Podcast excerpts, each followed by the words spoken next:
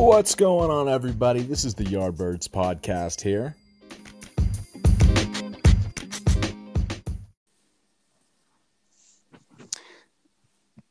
John, Yo, can you hear me? dude, I can.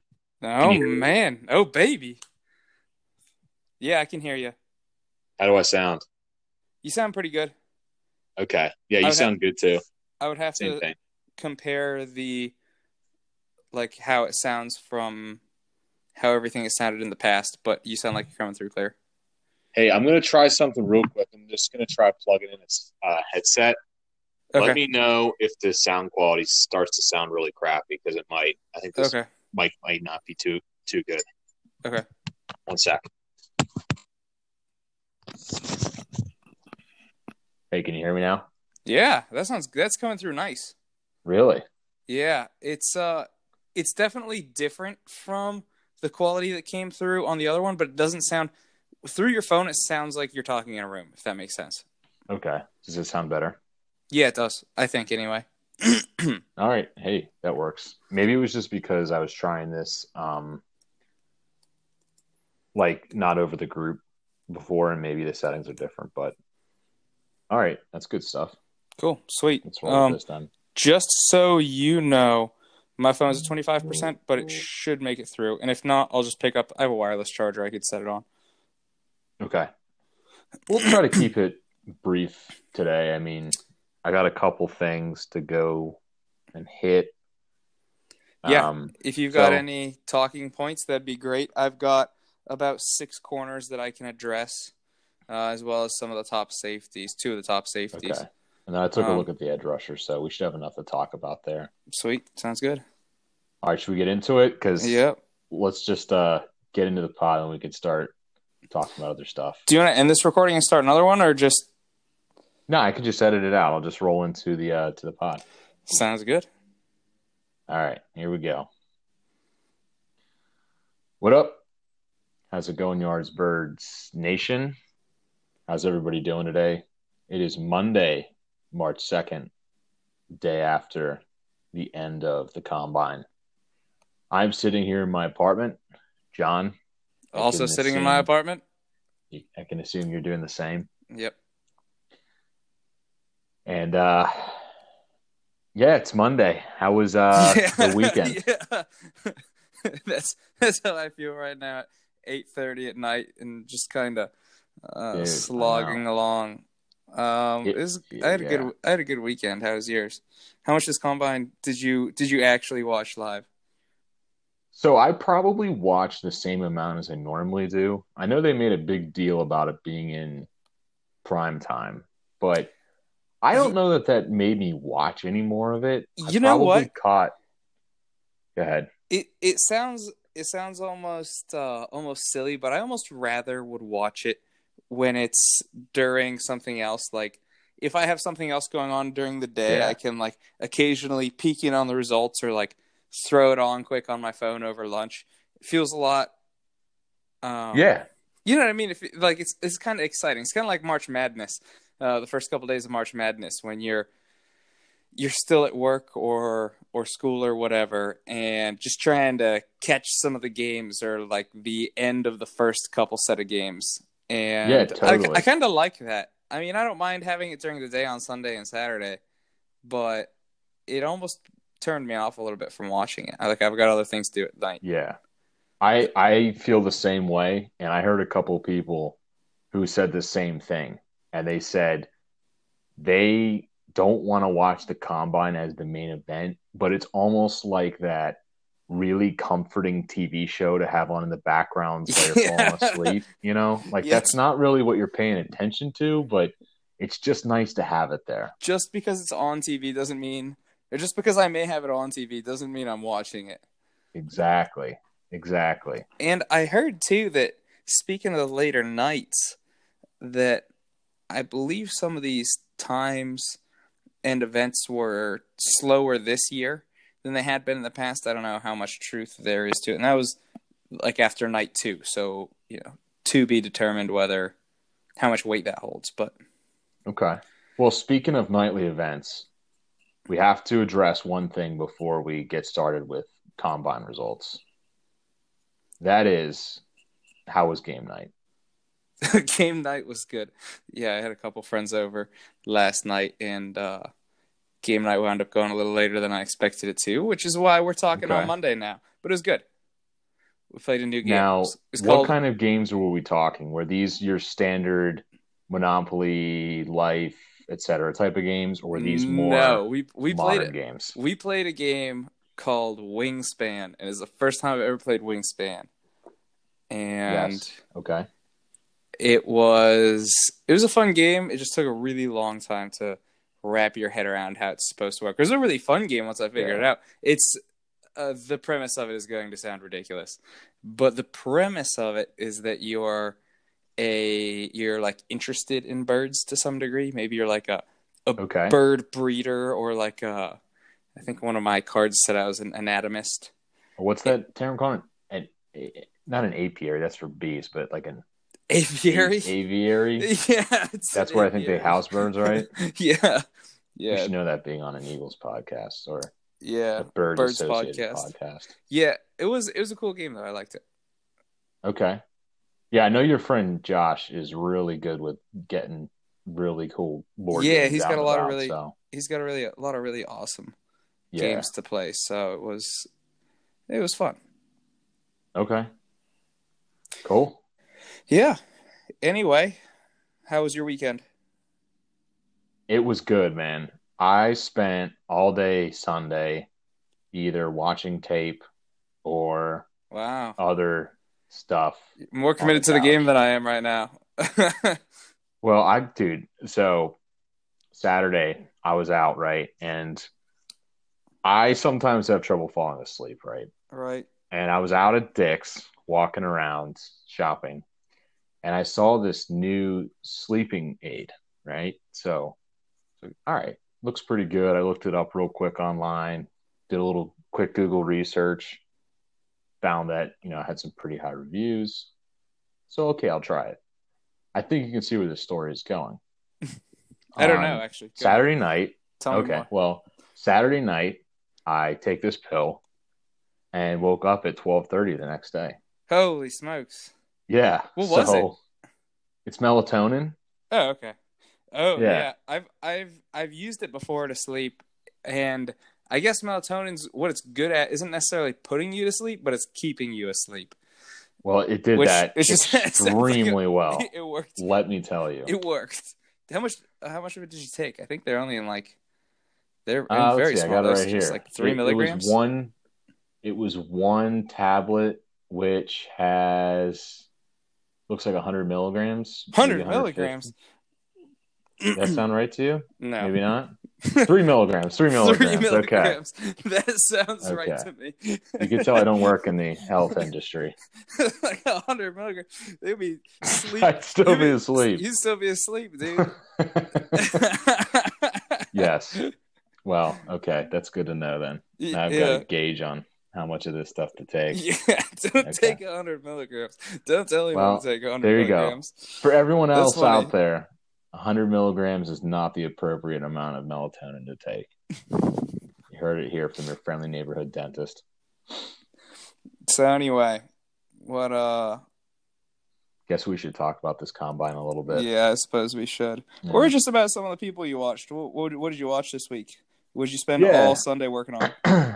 so some of the some of the guys I, I took a peek at this weekend, I was able to finish a couple grades, but I didn't finish all of my edge rusher grades. I haven't finished all my evaluations. But when I was looking at that group, somebody who stuck out that obviously everyone is talking about is Chase Young. Right. And he didn't work out at the combine.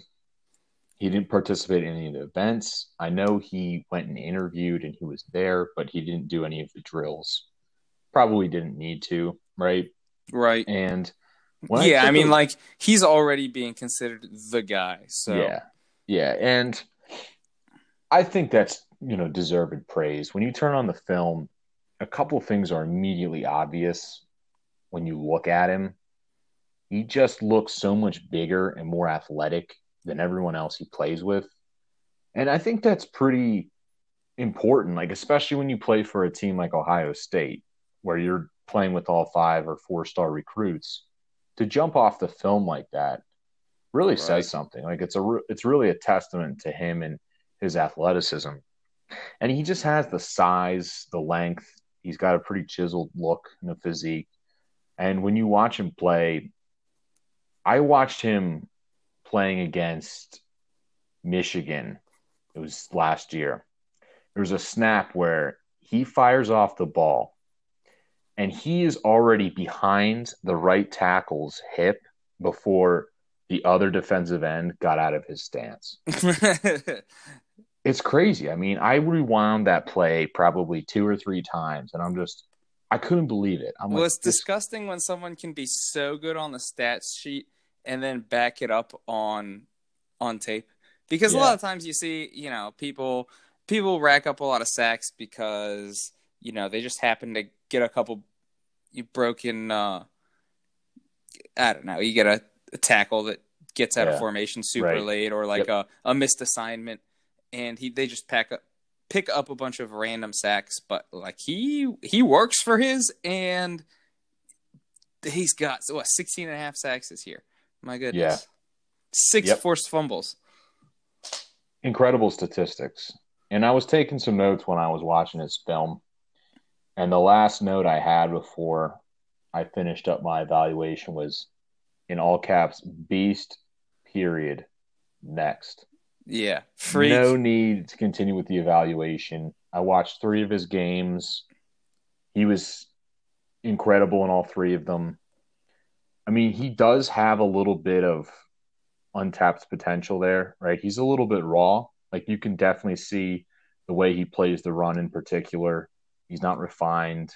He can, you know, use some work, you know, trying to split double teams, take on double teams, even just trying to bubble on the edge there and read that tackle to try to determine where the play is developing and, you know, make the appropriate move.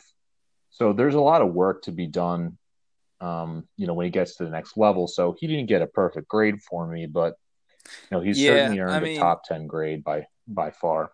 I think I think for for someone like them, it's it's it doesn't there doesn't need to be much said. It's kind of um, to a lesser degree, a much lesser degree for that matter. But when we talked about Jerry Jeudy and CeeDee Lamb, how we kind of talked about them briefly and then kind of kept going because they're just they're very good. They've been talked about to death, and then mm-hmm that's that's kind of the end. Like you've you've heard the whole story. Oh you know? yeah. Oh, so yeah. who else who else looks good to you? So a couple other guys I took a look at. Um, the net he's the consensus number two. K'Lavon Chaisson.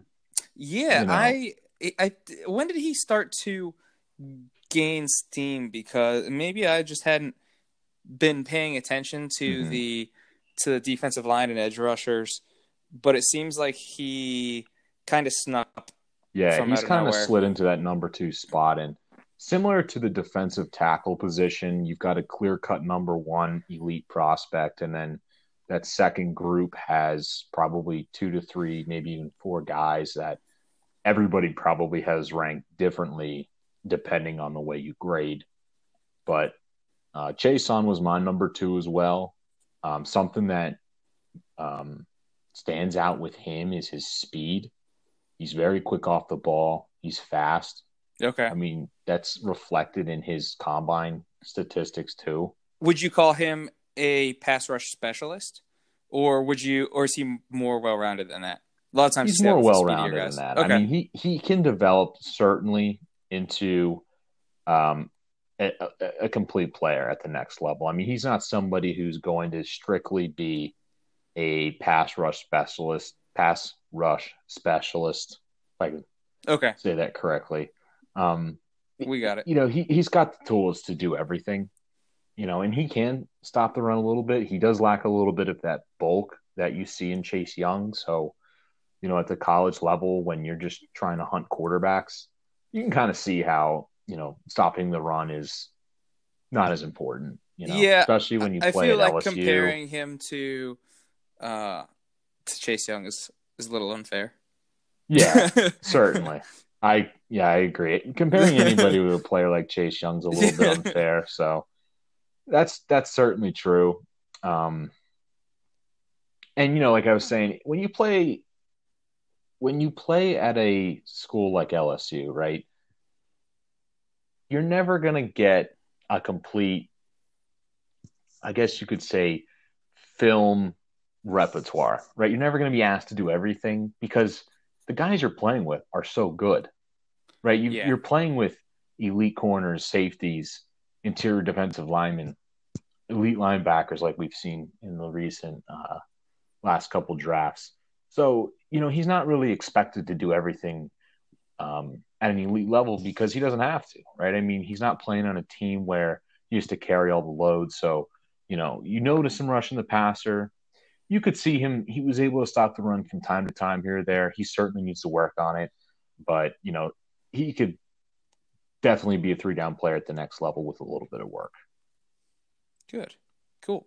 You think that's uh, someone that that may wind up sliding down to the Eagles' draft position? I know that edge rusher is isn't as prevalent in need as Mhm. maybe some other positions, but I wouldn't I wouldn't be ignoring it if I were the Eagles. I mean, they like to rotate defensive linemen.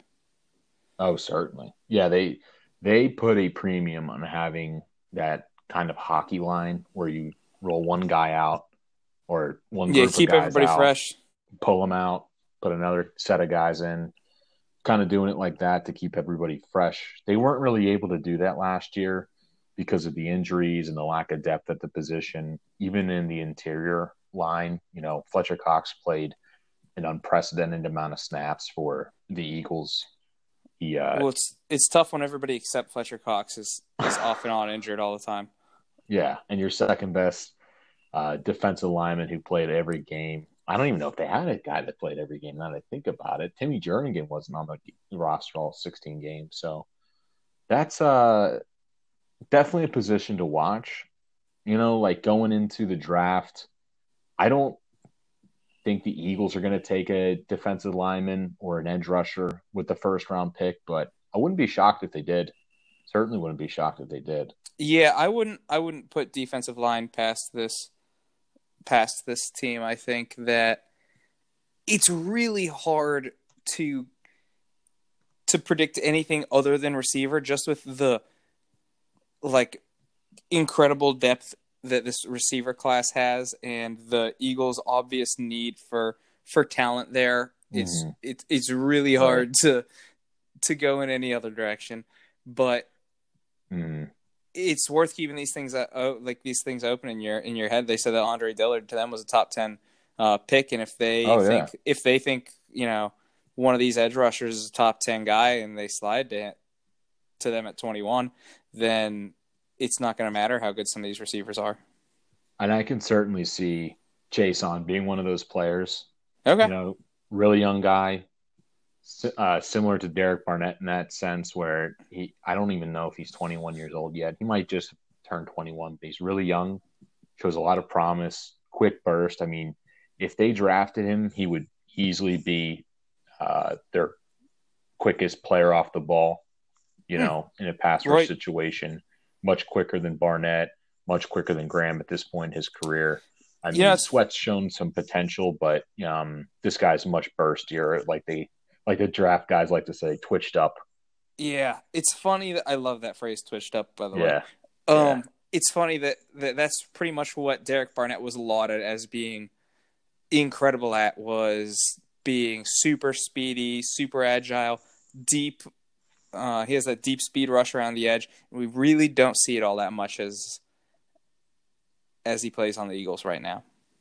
yeah. At the next level, he just doesn't have elite burst or quickness around the edge. Now, I do think Barnett gets an unfair shake at times from analysts and from fans.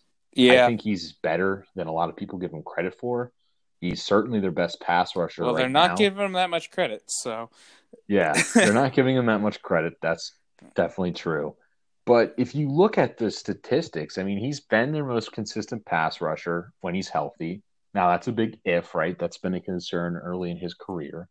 And I think that's why people think the Eagles could go edge rusher early in the draft because they don't think Barnett's going to be the elite number one pass rusher that they need. I kind of am on the fence on whether Barnett could be an elite number one. Right now, he's not. I think he could be, similar to how Brandon Graham grew into it or, or later into his career. Um, Yeah, he's still only 23 years old. He's still, got he's still very young. I mean, you're talking he's younger right now than some of the guys coming out in the draft this year. Think about that. And he's already played three years in the NFL. yeah, that gives him a significant leg up. Significant leg up. And if I were the Eagles, I would be looking at a long term extension to Derek Barnett in the very near future because they have a tendency to lock up core players early. We see this with guys like Lane Johnson, Zach Ertz. All these guys got locked up early on in their rookie contracts. And the benefit of doing it, you get him for a better deal, right? If you lock up Barnett now and he has a monster breakout season next year the year after, the number's going to be much lower than if you waited and waited and waited. Similar to what the Cowboys are doing with Dak Prescott. Right. Speaking of uh speaking of guys who are a little older in this draft class, you said uh Derek Barnett was younger than a lot of them. Did you see that quote from Trey Adams this week? No. What quote's I that? don't, I don't know. I don't know how I don't know how PG or not this this podcast is gonna wind up being. Yeah. But uh, fly. it's he. uh I'll have to send you the link. I'm not gonna do it justice, but they asked him if if he could change anything about himself, what would he change? And he he sat he sat and he thought about it for a while. He's kind of gritting his teeth and he's like, "Bigger dick." Hey, gotta respect the honesty. the reporters had no idea what to do with it. You just hear like they laughed and there was like a brief silence. they're like they're like uh what, what about what about in football? Like I don't mean, the man's listed at six foot eight. I mean, you He's know, a big boy, yeah. you gotta He, uh, imagine, you know, he's in good shape down there. But I don't know. Maybe not. Who knows? I don't know. I just got a kick out It's of it. It's cold up in Washington. You never know. Like you prepare how much do they prepare you for these interviews and then that's what he that's what he rails off. I got a kick out of it. See, I think that'd be funny. Like if I was in an NFL Yeah, I think- and it's like ten guys, you're getting grilled, and somebody asks a question like that. Think about what it takes to just fire off an answer like that, just to break the mood a little bit. Like that's a Yeah. good quality in a guy, wouldn't you think? I think so. He's like a normal person, if that Yeah. makes sense. But Yeah, also, also. I'm sure there are teams that like. There's probably some old heads like Tom Coughlin's out there, like Well, grumbling under his breath. I don't know. I don't think Tom Coughlin's around anymore. I think after the Jags parted ways with him, I think he's out. You never know where he could be. He could be anywhere. But I, I get, I get what you're saying. You know what I You're mean? certainly, like Bill Belichick would not laugh at that. Yeah. Either that or he'd think it's hilarious. For some reason, I think in my head, Bill Belichick might get a kick out of that. I think Hoodie's got a weird sense of humor. He I could probably- see him having like a really weird sense of humor and finding something like that funny. He probably does. It's I like when he's laughing at uh using that uh that sneaky trick he was using this this year with uh, running time off the clock. Oh, we're yeah. getting off we're getting off base here. What else as far as these edge rushers as far as these edge rushers go? okay. Because Yeah. I'm sure you've looked at more than two of them, and I'm just filling space here with funny things that I'm thinking of. No, this is good stuff. This is good stuff. Yeah. So uh, just to finish out kind of the rest of the guys that you would think to be in the top, say, 20 to 30 picks in the draft. Um, the next couple guys are kind of grouped together. Like I said, you got Chaisson, you got AJ Epenesa, and you've got Gross Matos from Penn State. Right. Those three guys are kind of thought of as that second tier. Yeah, I Um, watched a couple of these guys. Yeah. What do you think about Epenesa and Gross Matos? So Epenesa. How do you pronounce How do you pronounce Gross Matos' first name? Is it Yetur? Yetur. Yetur. All right, Gross Matos it is. Yeah. Just call him GM. YGM. There YGM. There you go. Excellent. So when I looked at Epenesa, he's a player. He's bigger than Chaisson, right? Like he's a guy that is going to be a lot more stout in the run game. Are my He's got- notifications coming through over the over the uh the recording? Oh no! What notifications are these? Oh, just I'm getting texts and and it popped up in my ears, but I didn't know. Oh no, Okay. I thought you were trying to send me something over the. No, over the no, I didn't mean to totally cut you off, but I'm just Oh, getting a bunch of motiv- notifications right now, and Yeah. I didn't want. No, I haven't noticed anything the whole time. going over you. Okay, keep going. I'm sorry. Okay, no problem. Um, so yeah, to finish out Epenesa, uh, you know, bigger, thicker guy. Certainly is going to be more stout in the run game. He's probably your truest plug and play day one starter. Yeah, right? I you I can could do agree with that. everything well. You know, he's going to be able to play all th- um, all three downs. You know, effectively. He's not the best pass rusher in this class. When you look at pure athleticism, you know, he struggled at the combine a bit. His bench press was a little bit shocking. which is Uh, I would strange. say, yeah, he's and his. I expected him to run. I mean, I, I don't. I didn't expect him to be blazing fast in his forty because I think he's got good vertical speed or vertical speed. What am I saying? Like lateral speed. Um, but Mhm. I was surprised that it was as slow as it was. I thought he was a little faster than that. Yeah, I mean, five seconds isn't like awful. It's not a like an absolute, you know, backbreaker, but it's certainly not good, right? I mean, when you're looking at um who's that offensive tackle from Louisville who's like 360 pounds when he runs a five one. Uh, Mekhi Becton. yeah, Mekhi, when Mekhi Becton at 360 runs a five one and Epenesa is 100 pounds lighter running a 5-0. Yeah. Yeah, Well- that's that's a little concerning. Again a tough comparison but yeah i think he was he was a little a little slow it's funny actually they compare him almost the most his second most similar comparison on mock draftable to his combine was uh gross matos' combine which is which is kind of funny they've been keeping these stats since like the combine has started they've Yeah. almost got identical or not identical but they've got very similar spider charts Yeah, Gross Matos struggled in a lot of the same categories, right? The bench press, he didn't perform very well. Um, he didn't do a lot of tests. time- yeah, he didn't do a lot of tests, but I don't think he ran the 40. And if he did, I'm not seeing a. Based on his film, here. I would not have run the 40 if I were him either. Well, based on what I saw on tape, he's a little bit burstier than Epenesa. I would say he would have ran faster. He just looked a little bit quicker on film, a little bit I've- taller, a little bit lankier. But I don't know. The two of them are really comparable in the sense that Epenesa and Gross Matos are probably on equal footing talent wise, but they do things very differently, right? Gross Yeah. Matos is much better in just pure pass rush situa- situations. You know, his length really stands out. He gets around guys a lot easier, bends pretty well, doesn't play the run as well. You know, it's kind of like the inverse Yeah. of Epenesa, where Epenesa definitely plays the run a little bit better. Stout has a little bit more strength. That's what. I had written down about about Gross Matos too. Is that he's just inconsistent more than anything. Yes, I saw against the run. point. Sometimes he was solid and could come down and make the play, but just as often he was getting crushed off the line. And I also read he had a pretty slick outside to inside pass rush move. And he Mhm. wins a, wins a lot on his feet with uh, change of direction and lateral movement. Yeah. crashes down the line pretty well.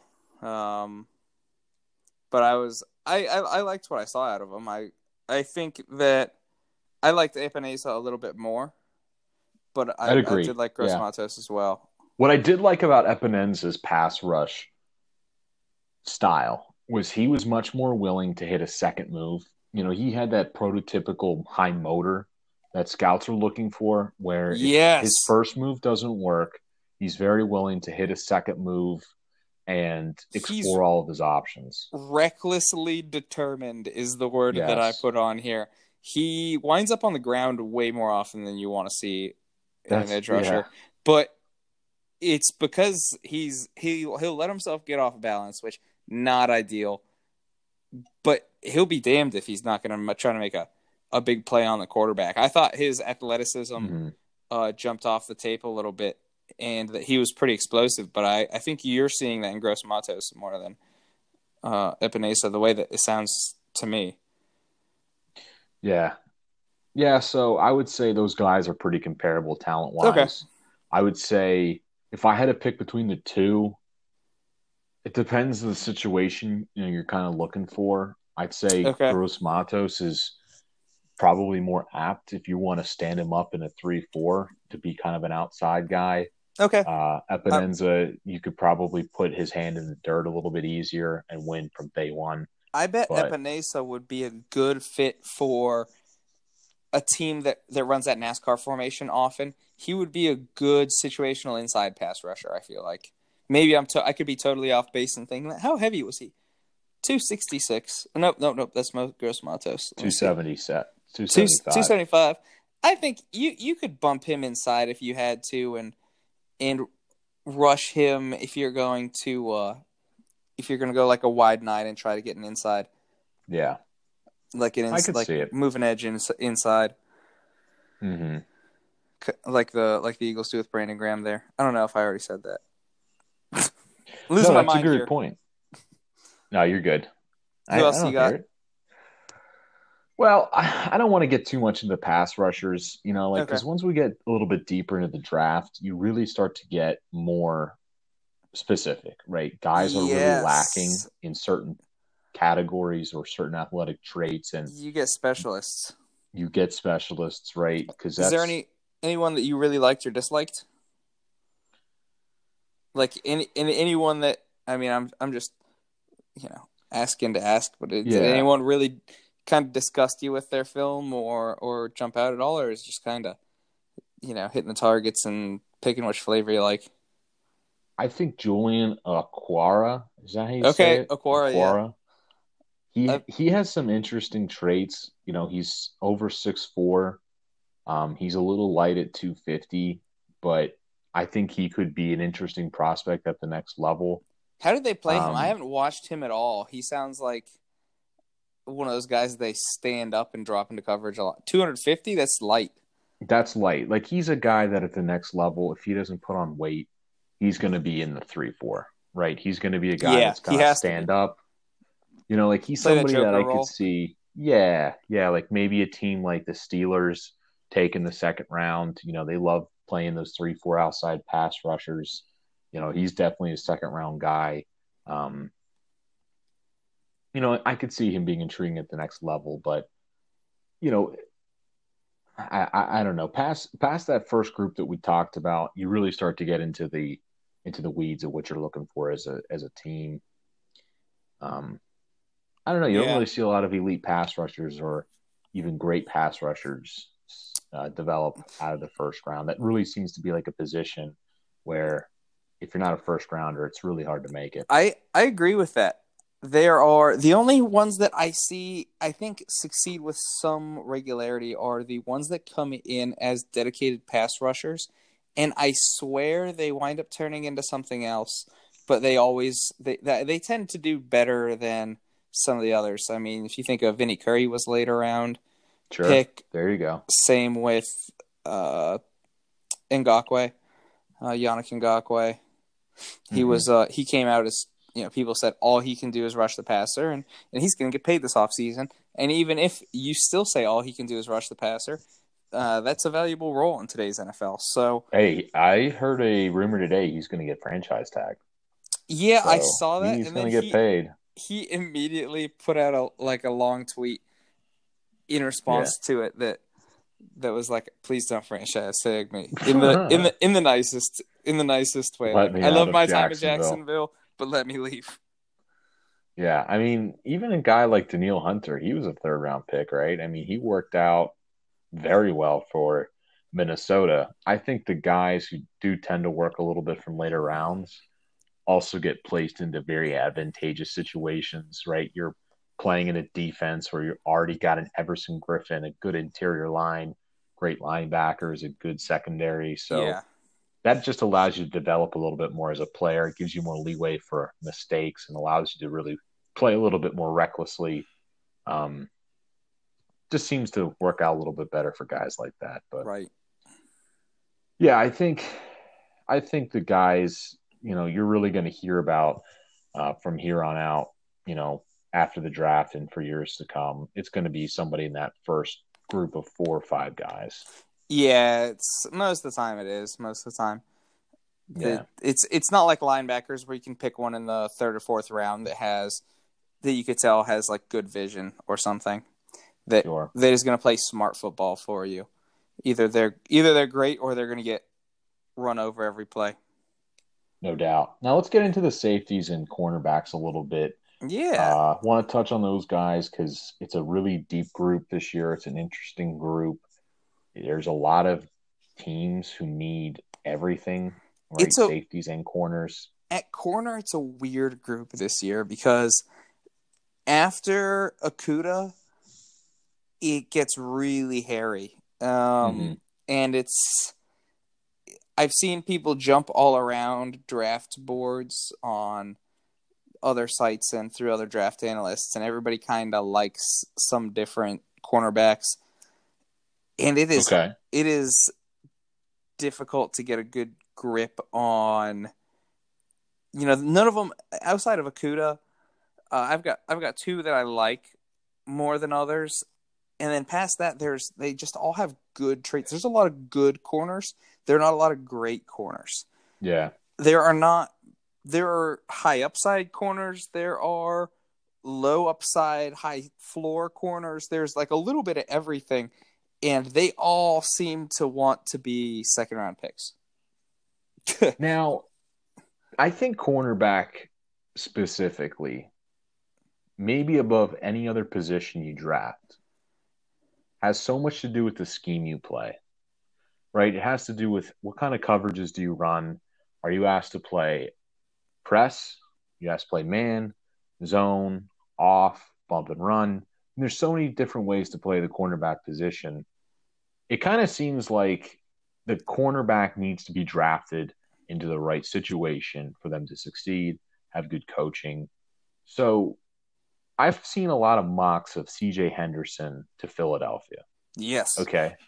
Now, I haven't watched very much tape on Henderson, but I have read up on him, who he is as a player. And something that concerns me is the fact that he lacks that alpha dog mentality in a similar way to Sidney Jones. yeah he's kind of like a quieter player he he sits down and he plays his game Yeah, I think that's a problem in a Jim Schwartz defense. What do you think? Yes and no. I mean, there's a lot of like the psychology behind it isn't. I don't care about the psychology behind it personally. Like it doesn't matter to me, Yeah. even a little bit. To me, that's that's their shtick. You know, if if you want to chat all game and run your mouth, that's fine. But if you're gonna sit there, be silent, shut up, and do a good job, I Yeah. have I have no problem with that. I think that that's just uh, I I go off what I see on tape, and on tape he's he's a good corner. I like C.J. Henderson. He's uh, he's something some something someone who I would be happy with the Eagles taking at at Yeah. 21. He's he's one of two corners because Okudah isn't realistic. Uh, quick note on Okudah: he's he's a little good at everything and very athletic, and he just plays corner very, very, very well. He's going to deservedly get one of those top ten, possibly even top five picks. Uh, Yeah, I've See- I've heard Okudah talked about as a generational type cornerback. Yeah, there's one every year. I like some more than others. Some people are low on Okudah compared to other years. I like Okudah more than I liked Lattimore or uh, uh, well, I'm blanking on his name. The the Denzel Browns Ward. Denzel Ward. Thank you. I like Okudah more than them, and those have been the you know the most recent ones. Not more than Jalen Ramsey. Jalen Ramsey's he would be your generational corner. I agree with that. I don't think people give Ramsey enough uh, cred. I No, mean, he's although just a phenomenal player, phenomenal talent coming out. yeah, I love the guy.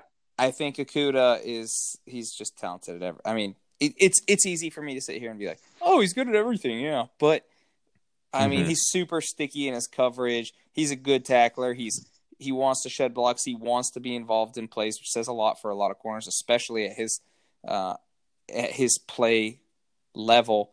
Um, he'll he'll sometimes play a little too predictively. I thought and Okay. and and lose a route, but he's so athletic that he he he makes up for it well, and he's very twitched up. Being twitched up, I know you mentioned it for edge rushers. For corner, it's like a requirement. You know, I if, agree. if you're a if you're going to be a first round corner, it's a requirement. So going back to CJ Henderson, I thought as a man coverage corner, he's very. Sticky. Uh, his his zone coverage not as great. If if you're planning on dropping CJ Henderson into a zone every play, I think you're I think you're wasting the talent that he is. He's a big guy and he's an athletic guy. He's twitched up and he plays great man corner. He's the type of guy who could quietly be an elite corner. It's so hard to predict corners coming into the NFL. They I it, I it might just it might just be uh, the narrative that I prefer to follow, but I think that they they must have high, one of the highest bust rates of any position. They're just unpredictable, and I think that he's someone who has the traits to be an elite corner. If you're going to let him man up against who he's covering, now he's not he's not necessarily an aggressive tackler, but he didn't disappoint me with his with his tackling skills and he uh I don't know, he's he's got a little he's got a little bit of everything in the man coverage game. Yeah. He's got solid don't. I- solid speed, solid makeup skill or uh solid speed and solid makeup speed. I, Yeah. I guess they're they're two different types of speed. Like he can go deep with someone and he can recover after being beat on Right. a route, but he he rarely is. Uh I don't know where you place tackling among your list of traits that you find important, but I It- think that is the most irrelevant trait for a corner to have. That's just my opinion because he that is like the last thing I'm asking my corner to do. If you're basing your evaluation of a player, especially a corner, off of tackling, that's like, you know, I- saying, you know, a chef, well, you know, he doesn't organize his, you know, utensils very well. Well, who cares, right? Like he does everything else well. Like that's that's really why you're there. I So, think I, I don't know. What do you think? Is is is tackling that important for a cornerback?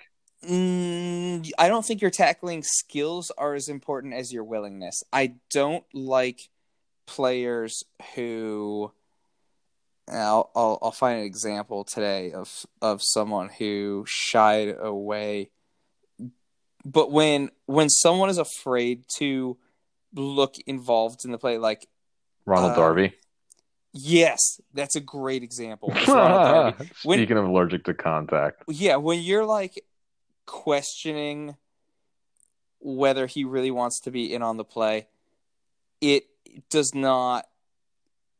It, it just it's like what are you doing on the field? If you don't want to play football, get off the field. yeah, You know, totally I- agree. I think that at, at the end of the day, you still have to be a football player. You could tell me that you could be a running back that doesn't, like contact. You're not going to have very much fun, but you're. I don't know. I know where I'm going with this comparison. It made sense in my head before it started coming out of my mouth. no, I, I no, I think it's a good comparison, right? It's like if you join the Marine Corps, no matter what you do, the saying is you're a rifleman first, right? Yeah. No matter if you're a desk clerk or you're on the front line, you are trained as a rifleman. And that is Yep. your number one priority above all else. And football players are the same way, right? No matter what position you play, offense, defense, well, maybe not quarterback on offense, but especially on defense, you need to be able to tackle yeah, like or at least you, be willing to take on contact. If if you like whiff every single tackle, the amount of yards you're going to lose in and the amount of big plays that you're going to give up is it's just gross and it's going to look bad every time that you do that on on tape. You can be a shutdown corner all day And Yep. unless you're getting 10 picks a season, which you're not, people will still be upset about all the times that you let someone by you and just kind of fell over instead of trying to tackle him. Kristian Fulton was one person. That's I, I had to look through all my notes and see who it Okay. was. I said that uh, I wish I wish he looks a little more interested in making a tackle. He, but he's. I mean, while we're on, full, I guess. Do you have anything else about uh, C.J. Henderson or anything other questions about him? I thought I thought he was pretty. now we can we can start wrapping up some of these corners and move on to some of these other guys. Yeah, I, th- I thought I thought Fulton was he was very again sticky. He's the other one I would be happy with the Eagles taking after I go on that rant about you know tackling and how I wish he would he would look like he wants to tackle a little more. Uh, Okay. he, he winds up getting behind. He doesn't navigate the field very well, but it almost looks like he doesn't want to navigate the field very well. Like he, he'll get caught up on a block and just be like, okay, this Yeah, is- he's like, I'm, I'll- I'm I'll done with this play. yeah, I'll safely hang out over here. He flips his hips so fast, and he stays with the receiver well. In uh, he's mostly in man coverage. Uh, he may not have the long speed that you want, or I didn't think he might have the long speed. I don't know how his combine came through. How did his combine look? It, it just Bolton? seemed. Yeah, he, he had a fine forty. He wasn't. He had a good combine in general Yeah, he had a pretty He- he good was- day. he had an average day. He didn't. He looks like he didn't blow anybody away one way or the other. But man, he flips his his hips fast. That's what really jumped out of the, off the film to me. And he just he stuck with his men well. I mean, I, I'm not giving very. this is not exactly a detailed scouting report here. Um, Hey, that's all right. I, again, I, I didn't think he was much of a tackler. Uh, I thought that he was he had very tight coverage, except for uh, he had some in. It seemed like every game he got crushed on a deep a deep in route, like a twenty yard Okay. in that he couldn't recover from, and his recovery speed concerned me a little bit. But he seems twitched up and agile he, he he it almost sounds like he's like a small timid guy when he's playing but he's not he didn't look He's pretty big. I mean, he's listed at almost six foot tall. yeah he he's i thought he was a very average sized corner Yeah. and I, I thought that he had really good ball skills uh and That's he was important. he, the other thing I thought, what impressed me, what I thought uh, made him worthy of a first round pick was that he could play tight coverage very well without drawing any flags or even looking like he's interfering. He's he was someone who he he he would have a ball thrown to them, and even if he didn't get a hand on it, he just smothers the guy. I mean, it, Yeah. he he really makes it hard for receivers to run their routes well, and I I, I liked what I Gotcha. saw from him. Gotcha. Is there anybody else you wanted to talk about from the corner position before we move on to safety here, quick? No, I had a problem with AJ Terrell's name. He sounds more like a linebacker than a corner, but you know what I mean. Well, Terrell. That yeah. sounds sounds like a very linebacker name. I'd agree. So for the safety position, there seems to be a consensus top two players. You've got McKinney from Alabama. You've got Delpit from LSU. I think I've seen in most mock drafts McKinney going first, uh, Delpit going second, somewhere anywhere from 25 to 30 to the second round. Do you agree with those assessments, or do you like one guy or the other, or are they that similar talent wise where they're more or less interchangeable depending on what you like? Uh, I think they're a very pick your flavor type guy. I think that the Grant Delpit is the harder talent to find because I think that he wins his game more off of athleticism and just flying around the field. Uh, I mean, he he's a big dude. He's like, big. he- he's he his his game speed is as soon as he he diagnoses plays and breaks on them lightning Mhm. quick and i think that'll go far for him i think that he understands his role really well in the game but he's i don't know he's he's he's not someone that you can just he's not someone that you can have as your last line of defense or something. I I Okay. I likened him to I would not I do not think he is near the talent of Jamal Adams, but he reminded me a little bit of Jamal Adams, but I didn't think that he was as good behind the line of scrimmage. He was up there all the time. Uh, again, I, I'm you know comparing LSU safety to LSU safety, so yeah, they probably just looked the same to me, and, and I compared them. But he's he looks like he's made in a strong safety mold, but he may be more of a, a true free safety. He's a big guy for When a free safety. That'd be a When he's that'd be a good That's- uh that's why I good think it's, uh you know. Benefit of his. I, I think that he's hard to to place where exactly you want him. I think he's Yeah. he's he's very good at what he does, but if you're going to try to put him in just a strong safety or just a free safety mold, I think you leave something to be desired in both situations. I mean, you put him in a strong safety, Yeah. you put him in a strong safety role. I think he flies around really well, but he may not be the coverage man that you want him to be when you have to have him, you know, line up over a tight end or something. Okay. And you could keep him in a free safety role, but then you're not utilizing the bulkiness he has to him. I mean, he's he's built like a strong safety. Yeah. Sometimes that scares teams off, right? If you don't really know what the player is, you're like, well, he does everything well, but he doesn't have a home. Yeah. Sometimes it kind of scares teams away because they're like, well, where do we play him? We don't want to build a new defense around this guy just because he's really good. Yeah. So sometimes like those kind of guys, yeah, he's like a tweener. Sometimes those kind of guys will slip in the draft. Um, so I don't know if he makes it out of the first round. You know, some sources are saying that he's going to be a first round pick. Some are saying that he's going to drop to the end of the second round. So I would not be Um, surprised if he went before the Eagles picked, and I wouldn't be surprised if really, he was there. It's just it's like if someone likes him, they love him. Like he's Yeah. not he's not someone who you look at and you're like, oh, you know what? He'll be like a fine, like late day one pick for us if nobody else is there. No, if if you see him, you're like, damn, I love that skill set. We need this player for Okay. our defense. I don't think there's much in between. I think he's going to go a little higher than you expect him to go, which okay, I almost feel the opposite about Xavier McKinney. Now, I think that generally speaking, I think they both could have one could go above the other. I think Xavier McKinney's almost in the opposite mold. I think he's the most responsible of responsible safeties to me. He has the athleticism to be a playmaker, but he refrains from it a lot of time because yeah, he he's that Okay. te- he's like a team leader mold. He's he reminds me of watching the tape on Derwin James. Derwin James drove me nuts sometimes because I know he could jump in there and make a play like 2 yards before he did, but he keeps himself in position at all times so that like he's never out of position. You will never be right. He upset- always knows where to be. Yes, he's You know, you'll never he's never going to be make the wrong play. You're not going to see broken coverages with him in coverage and you're not going to see running backs break a bit, break a long run so long as he's the last line of defense. Felt the same way about Xavier McKinney. okay. Very versatile, Well, little everything.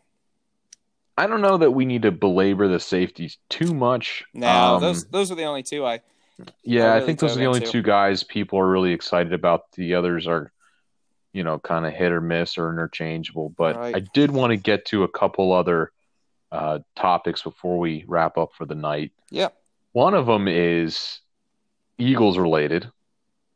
And I heard a rumor over the weekend that the Eagles are interested or willing to shop Andre Dillard, their first round pick from last year. I believe Now- I read this rumor as well. You saw this? I okay. didn't see, I didn't see a specific rumor. I saw something about it and I couldn't find any more information on it and gave up. So there was one. He. This is important to note. There is one media personality who mentioned this rumor. Right. He's not a reporter. Right. He's not breaking news regularly, but he often. And you'll have to forgive me. I forget the guy's name. Was this a Zierlein rumor? Yeah, this was Zierlein. Yeah. Yep, this is it. yeah, he's Zierlein. dra- draft guy, Lance Zierlein. So he's a draft guy, right? Media personality, not a reporter. But he's there at the but combine. still reputable source. He was there at the combine, and at the combine, rumors will start to fly. So it comes out over the weekend that he says the Eagles are willing to shop Andre Dillard if the price is right. Now, at first, I kind of dismissed that as like, that's baloney. Like, they would never give up on a guy after one year. Like, that makes no sense. I didn't think he was that bad last year. I think people were a lot harder on him than um, he deserved. I think he was put in a tough spot. An offensive line is one of the slowest to develop positions in yes, the NFL. very slow to develop. It's hard to get accustomed to. We knew coming out he was going to have to get stronger and uh, more refined in the run game. Yep. And you know he certainly showed that last year, but I thought he showed some promise. Now, apparently, according to some inside team sources, they're saying that the issues with Dillard are more mental. They're not as high on him because of the mental side of the game. They think he's a little bit soft potentially, like he doesn't have that fortitude Does to have that, say, you know what? that killer Yeah. drive. So I guess it, you know, the more I thought about it, I'm like, well, if you know that, right? If you think he's going to have a hard time his whole career with the mental side of it, and he's still talented, the more I thought about it, I'm like, the time to give up on him would be now, then, right? Because if he's not going to pan out, your his draft stock's never going to get, or his stock is never going to get higher. It's I just think going to go down. I think first round draft picks are like driving a car off the off the lot. Like as soon as Yeah. he's you're not gonna get I don't think he I mean maybe you get something for him. I don't think you get a great return. If you want to move on from your you clearly are going to have a hole in this position on the future in the future unless they think so highly of Jordan Mailata that they're ready to throw him in, Oh my which god! if they actually thought that or felt that way, he would have been on the field last year a little more. Unless Well- unless that's your perspective, I think that at best for for Dillard you're getting like a mid to late second round pick. I just think that you're better off holding on to that value and and investing it as yeah, un- un- unless unless you're using him Yeah. Un- unless you're using him as like ammo to trade up for what you believe to you know say one of these four top offensive tackles slides to the early second round. Like people talked about Jawaan Taylor. Like he was a top mm-hmm. prospect last year. He slid into the second round. A lot of people had him Sure. in their top 10 you know Yeah. then then I get it. You know try to trade Dillard and and maybe your second round pick to move up if you really like a tackle there and you really don't think Dillard's for you. But in my opinion it's he's he's you're you you're stuck with him. I have If- to agree because if you get rid of him, think about it.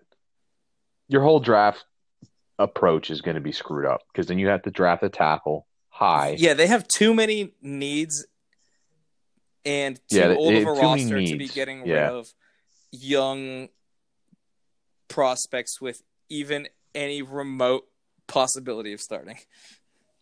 All right, man. We're about the end of the hour, so you got All any right. more thoughts before we want to wrap it up for the night? Not a thing. I think that my phone is at nine percent battery, and any more podcasting, and it's it's gonna die if I don't first.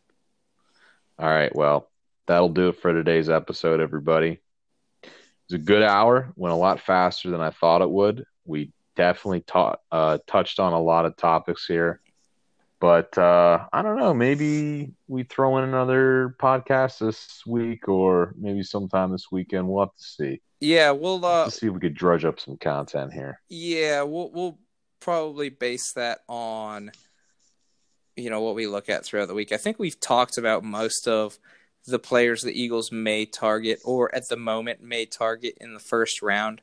So now we can either talk about some some potential prospects deeper on in those Get some positions deep of dives going. yeah, either either going deep on some of these positions of need or kind of brushing up on some of the rest of the drafts, you know, positions like the offensive line or the running back class. Quarterbacks, we talk about quarterbacks. Everybody likes to talk about quarterbacks. Who doesn't like to talk about quarterbacks? I think maybe there is some quarterback talk in the future, and uh, we'll just have some fun with it. What do you think? Yeah, that sounds good to me. All right, man. Well, this has been another Yardbirds podcast. Thank you all for joining us. Hope you learned a little bit about the uh, underwear Olympics from this weekend. We'll see you guys next time.